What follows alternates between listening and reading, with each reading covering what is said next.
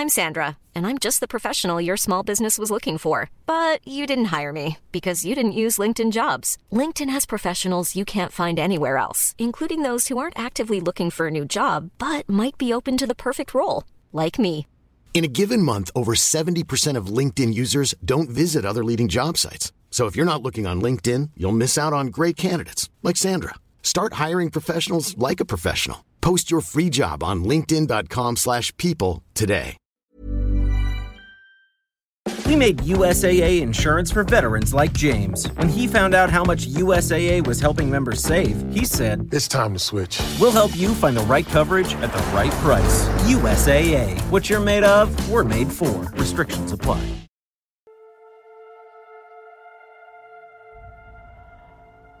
Awa ng Aswang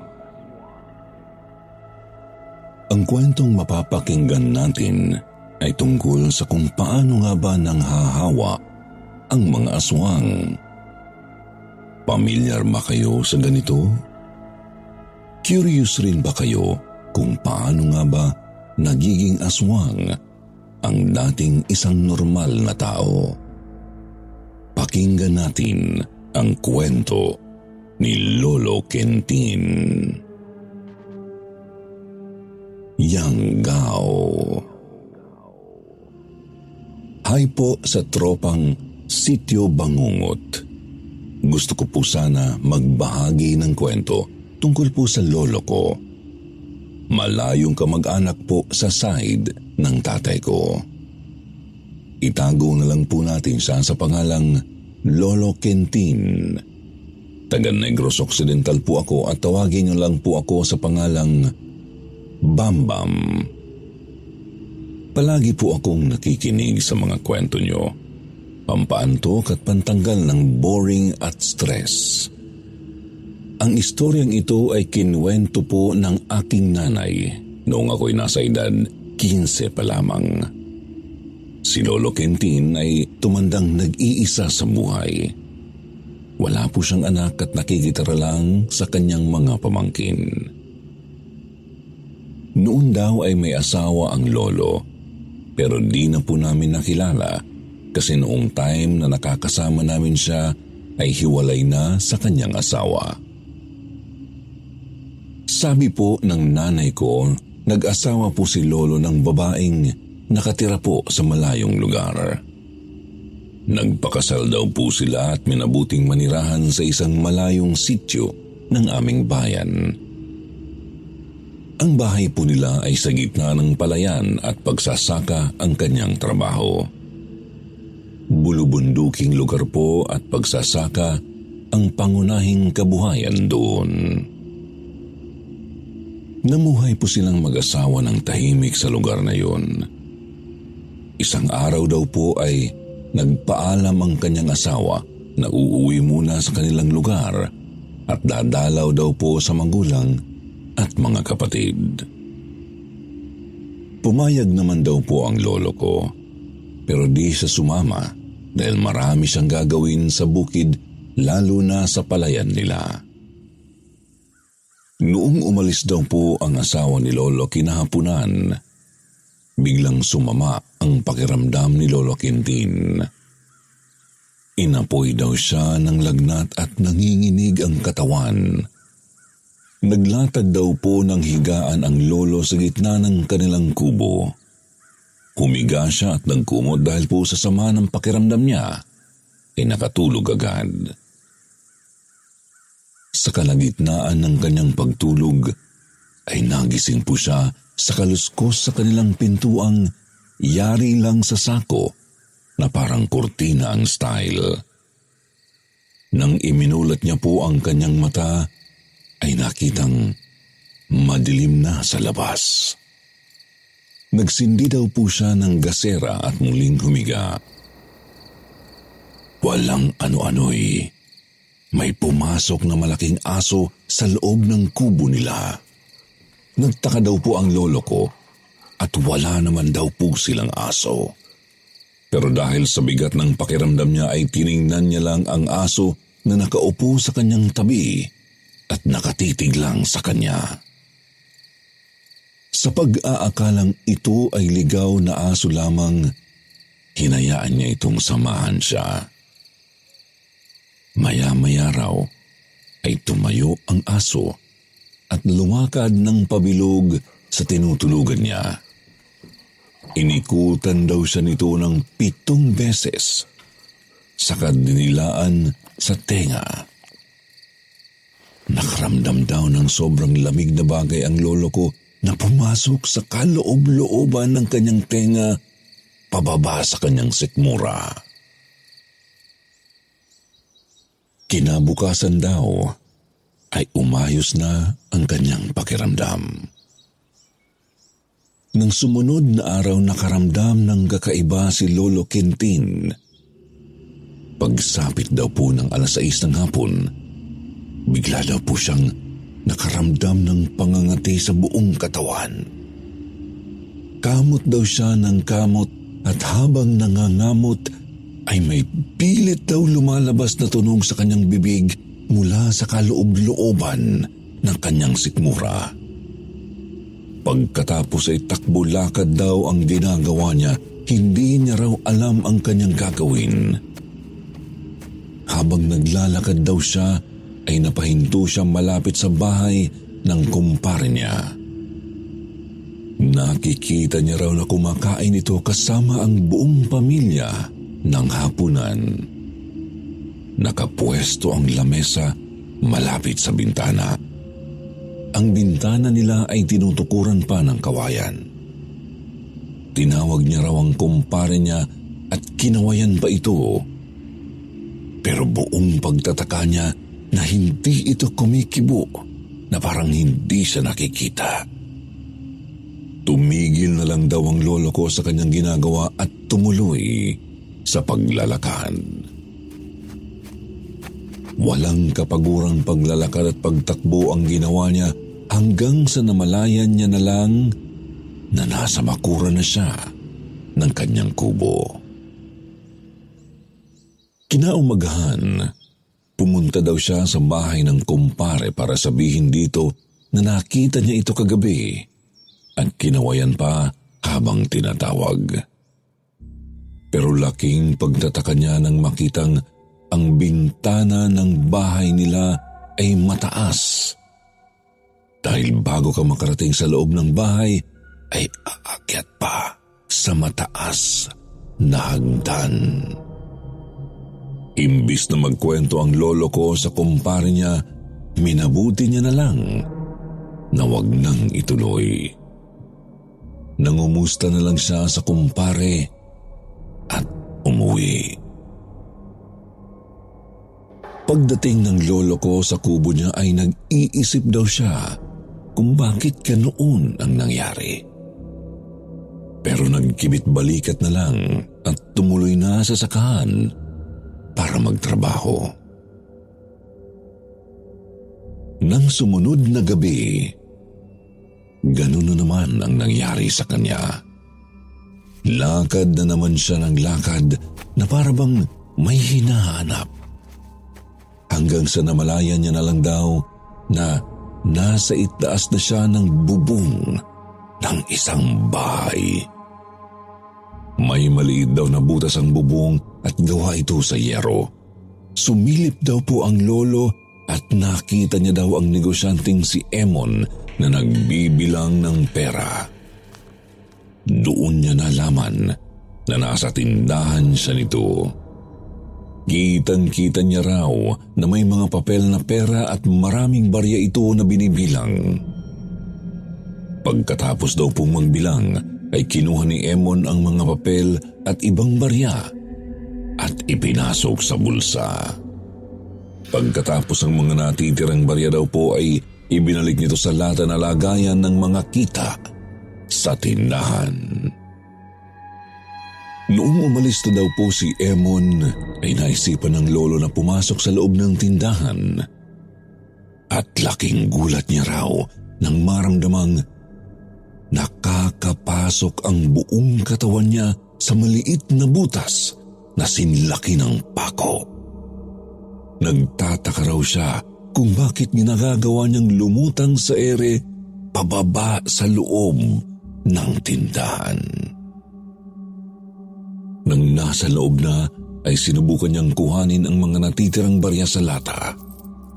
Inalagay daw po niya ito sa kanyang bulsa at nang akmang lulutang siya pabalik sa butas kung saan siya dumaan, ay di na po niya magawa.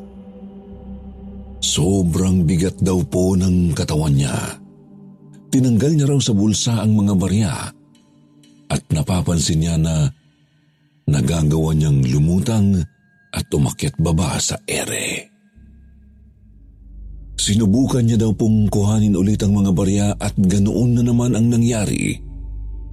Di niya magawang iangat ang katawan, kaya lumabas na lang daw po siya sa tindahan at umalis. Habang naglalakad daw po siya ay nakikita niyang di raw sumasayad sa lupa ang paa niya. Habang naglalakad siya, panay daw ang salita niya na hindi naman daw niya maintindihan. Hanggang sa kung saan saan daw siya dinadala ng mga paa niya at bago raw magliwanag, ay nakakabalik daw po siya sa kubo niya. Isang araw daw po ay bumalik na ang asawa niya at ikinwento daw ni Lolo ang mga nangyari sa kanya. Habang nagkukwento, walang pag-aalinlang ang pinagtapat ng asawa niya sa kanya ang pinakatago-tago nitong lihim. Inamin nito sa kanya na siya ang dahilan kung bakit nangyayari lahat ng iyon sa lolo ko. Biglang naisip ng lolo ko na ang asawa pala niya yung asong umikot-ikot at dumila sa tenga niya noong nagkasakit siya. Umalis daw po ang asawa ni Lolo at sinabihan siya na kung gusto at tanggap niya na mapabilang sa kanila, ay sumunod daw ito sa lugar nila. Nagalit daw po noon si Lolo at sinabi na bakit daw di muna siya tinanong kung gusto ba niya o hindi na mapabilang sa angkan nila. Ang sagot naman daw ng asawa niya sa ayaw at sa gusto daw niya ay wala na daw siyang magagawa at nayanggaw na daw siya nito. Lalo daw pong nagalit ang lolo ko at nung araw na yun ay nakipaghiwalay siya sa asawa. Nang makaalis na daw ang asawa niya ay pumunta naman daw po ang lolo ko sa pinakamagaling na manggagamot sa bayan namin noon. Doon niya po isiniwalat sa manggagamot ang lahat ng nangyayari sa kanya at ang sabi daw po ng manggagamot, mabuti daw at mas maaga ay nagpunta siya dahil kung tumagal pa daw, ay baka ikamatay niya ito lalo't di tanggap ng katawan niya ang pagiging aswang. Noong ginamot daw si Lolo, ay may pinainom ang albularyo sa kanya at sumuka daw po siya ng sumuka ng napakaitim at sobrang bahong likido. Ilang araw daw po siyang nanghina. Sa awa daw po ng Diyos ay gumaling po siya at bumalik sa normal. Itong mga pangyayari sa buhay ni Lolo Quintin ay siya rin po ang nagkwento sa pamilya namin. Ngayon po ay wala na si Lolo. Matagal na siyang pinagpahinga ng may likha.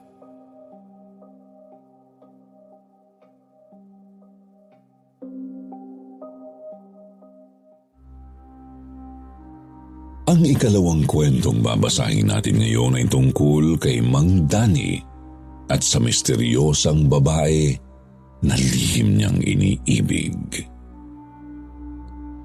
Hawa ng aswang. Ako po si Annabel at ang kwento ko po ay tungkol kay Mang Dani na matalik na kaibigan ng lolo Tivor ko 63 years old na po ang lolo noon at paulit-ulit niyang ikinikwento sa akin ang kwento ng matalik niyang kaibigan. Nang malaman ko ang inyong channel ay gusto ko na rin itong isalaysay dahil hindi talaga ako makapaniwala na totoong may aswang at nanghahawa nga sila. Ayon po sa lolo ko, may kinagigiliwan ang kaibigan niya na isang babae. Mahilig daw silang dumayo sa plaza tuwing may sayawan noon. At doon niya nakilala ang babae na pangalanan ko na lang na Esmeralda. Kakaiba raw po itong si Esmeralda, kaya nabihag agad Ryan Reynolds here from Mint Mobile. With the price of just about everything going up during inflation, we thought we'd bring our prices down. So to help us, we brought in a reverse auctioneer, which is apparently a thing. Mint Mobile unlimited premium wireless. Ready to get 30, 30, bit to get 30, bit to get 20, 20, 20, bit to get 20, 20, bit to get 15, 15, 15, 15 just 15 bucks a month. So, Give it a try at mintmobile.com slash switch. $45 upfront for three months plus taxes and fees. Promo rate for new customers for limited time. Unlimited more than 40 gigabytes per month. Slows. Full terms at mintmobile.com. I'm Sandra, and I'm just the professional your small business was looking for. But you didn't hire me because you didn't use LinkedIn jobs. LinkedIn has professionals you can't find anywhere else, including those who aren't actively looking for a new job but might be open to the perfect role, like me. In a given month, over 70% of LinkedIn users don't visit other leading job sites. So if you're not looking on LinkedIn, you'll miss out on great candidates like Sandra. Start hiring professionals like a professional. Post your free job on linkedin.com/people today. Ang puso ni Mang Dani. Maganda raw talaga ito at pino kung kumilos. Tipid ngumiti. Pero kapag nakita raw ng umiti siya, ay lumalabas ang dimple nito sa magkabilang pisngi na lalo nitong ikinagaganda. Bigla raw sumulpot sa sayawan si Esmeralda at agad itong nakita ni Mang Dani. Kinabig agad ni Mang Dani ang braso ng lolo ko para samahan siyang lapitan ang babae. Naiwanan nila sa isang sulok ang babaeng noon ay nobya ng lolo ko. Dahil daw sa kaba ay naging torpe bigla si Mang Dani at si Lolo ang humarap sa babae. Tinanong raw ni Lolo ang pangalan ng babae at kung saan ito nakatira. Ipinakilala raw ni Lolo si Mang Dani sa babae. Bago raw sumagot ang babae, ay ngumiti ito sa kanila. At nang makita raw ni Mang Dani ang dimple nito, ay bigla na lang hinimatay si Mang Dani. First time daw na mangyari yun kay Mang Dani, ang sabi ng lolo ko. Sobrang pinagtawanan daw niya ang kaibigan dahil mula sa pagiging pilyo at chickmaster nito, ay natorpe bigla sa isang dayo. Nang magising daw si Mang Dani, agad nitong itinanong kung nasaan sila. Inakala raw nito na nasa bahay sila ng babae, pero nadismaya nang malaman na dinala siya ni Lolo sa bahay nila. Pero bigla raw sumaya si Lolo nang malaman na ibinigay ng babae ang pangalan at itinuro pa kung saan ito nakatira.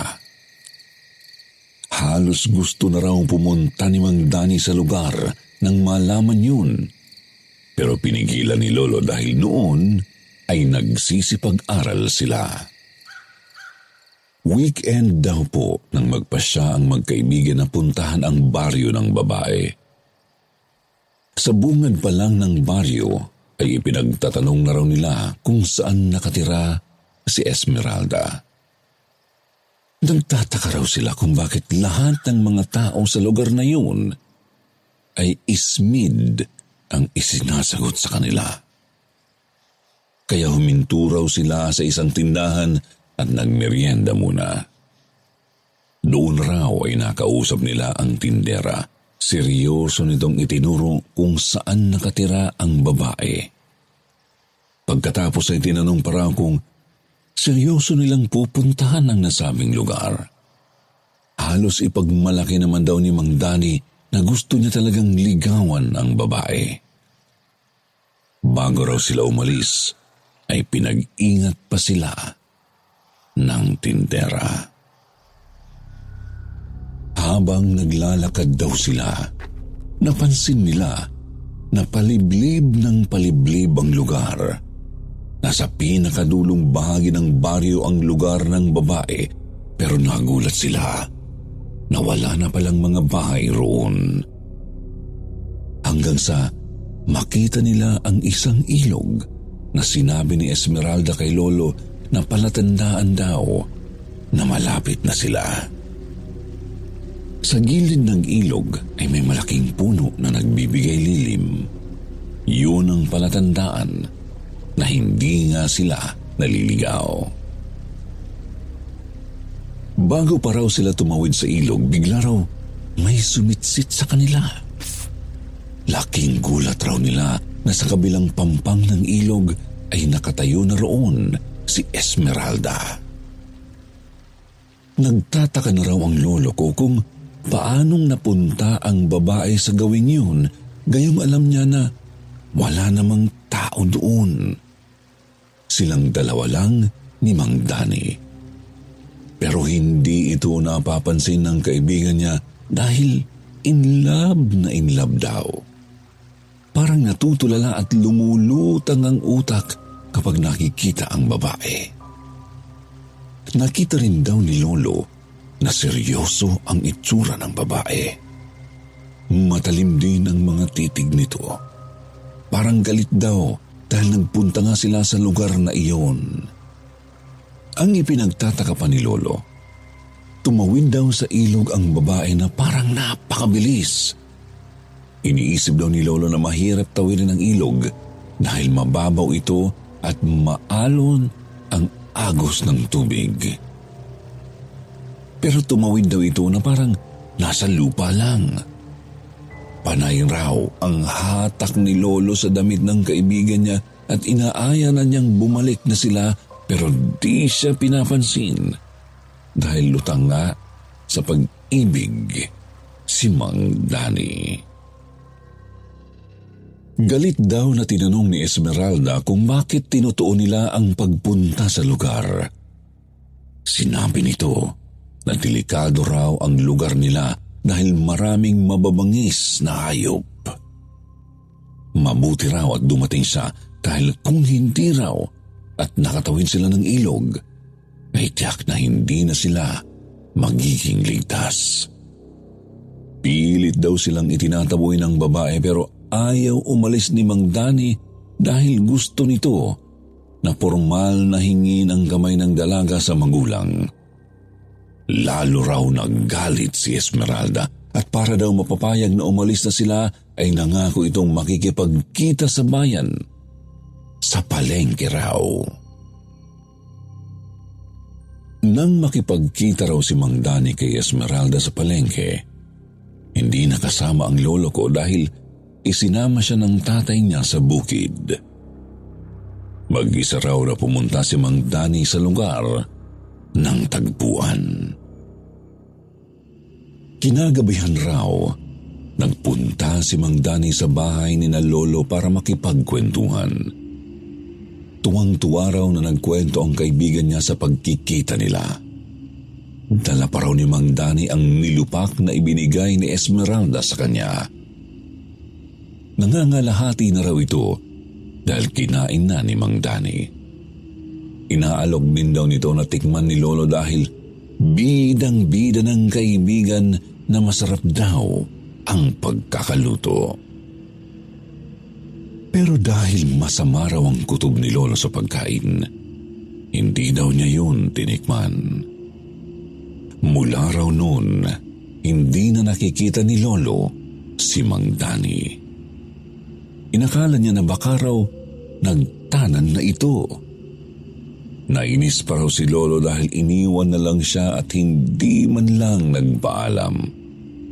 Hindi na rin daw pumapasok sa eskwela ang kaibigan niya. Kaya sa sobrang pagtataka niya at pag-aalala, pinuntahan daw niya ito sa bahay nila. Doon niya nalaman, ayon sa magulang ni Mang Dani, nagkasakit pala ito. Ilang araw na nagsusuka, nahihilo at nagtatae. Nang puntahan daw ni Lolo ang kaibigan niya sa kwarto, sobrang gulat daw niya. Hindi na raw niya ito makilala dahil sobrang pumayat na parang butot balat na lang. Lumaki ang mata at parang luluwa na. Nanginginig daw itong naglakad papunta sa sala at parang sa isang ihip lang ng hangin ay tutumba na. Tinanong raw ni Lolo kung bakit nagkaganon ang matalig niyang kaibigan. Ang sabi ng nanay nito ay baka raw nausog o napaglaruan ng engkanto. Sinusuob daw nila pero hindi naman gumagaling. Dinala pa raw sa doktor pero ang sabi lang ay pagtatae ang sakit. Pero ilang araw na raw hindi gumagaling sa gamot. Hindi rin daw makatulog si Mang Dani sa gabi. Init na init daw ang pakiramdam nito na para siyang nakasalang sa baga. Tinanong daw ni Lolo kung kailan pa nagsimula ang sakit nito. Nagulat daw si Lolo nang sabihing pagka-uwi raw niya galing sa bahay ng lolo ko nung nagkwentuhan sila tungkol kay Esmeralda sumama na raw ang kanyang pakiramdam. Akala raw ni Mang Dani na dahil yun sa nilupak, baka raw nasobrahan siya ng kain noon. Nang marinig yun, sinabi ni Lolo na dadalhin daw agad sa albularyo si Mang Dani dahil masama raw talaga ang kutob niya kay Esmeralda. Noon lang din daw nalaman ng magulang ni Mang Dani ang tungkol kay Esmeralda dahil hindi pala sinasabi ni Mang Dani. Nang dalhin daw nila si Mang Dani sa albularyo, pagpasok pa lang daw ay umiling na ang albularyo. Tinanggihan na raw sila nito. Ito mapapagaling dahil ilang araw nang nilalaman ito ng sakit na hindi magagamot.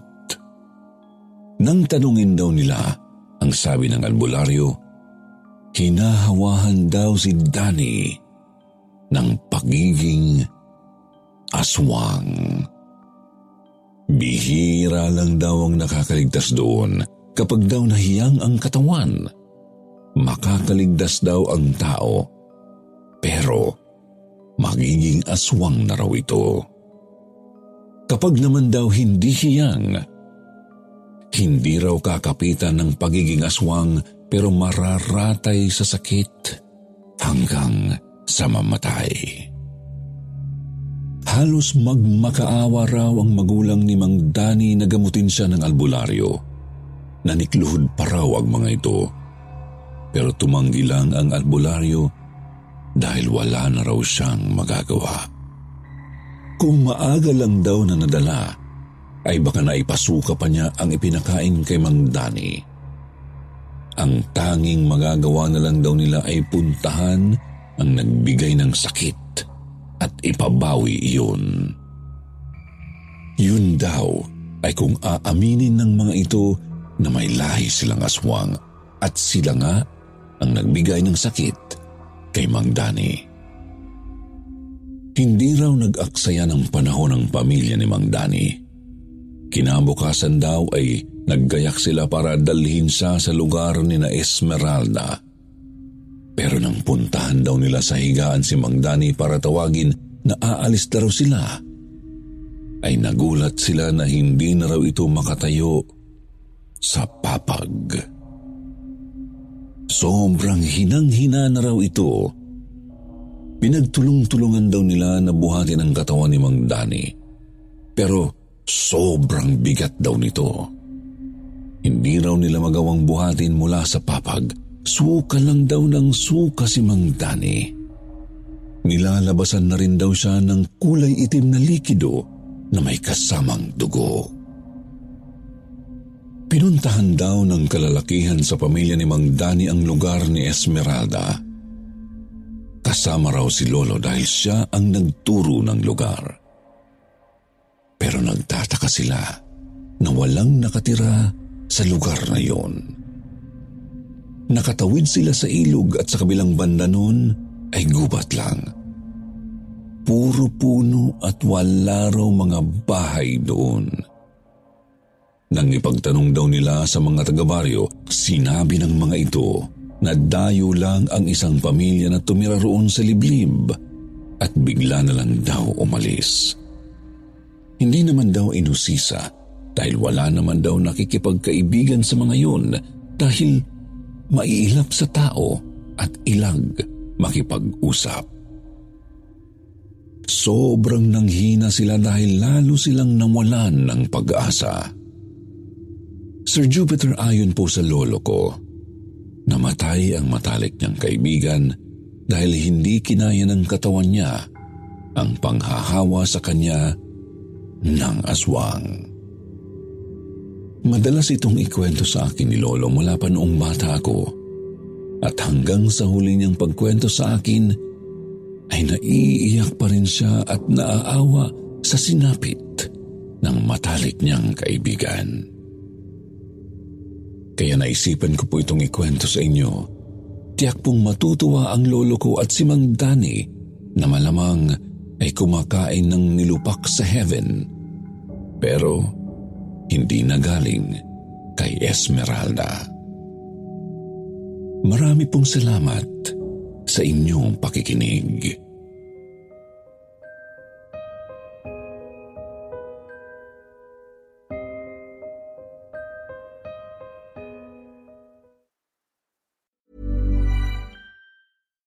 When we're on a budget, we still deserve nice things.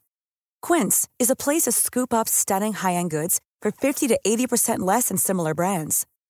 They have buttery soft cashmere sweaters starting at $50, luxurious Italian leather bags, and so much more. Plus, Quince only works with factories that use safe, ethical, and responsible manufacturing. Get the high-end goods you'll love without the high price tag with Quince. Go to quince.com/style for free shipping and 365-day returns.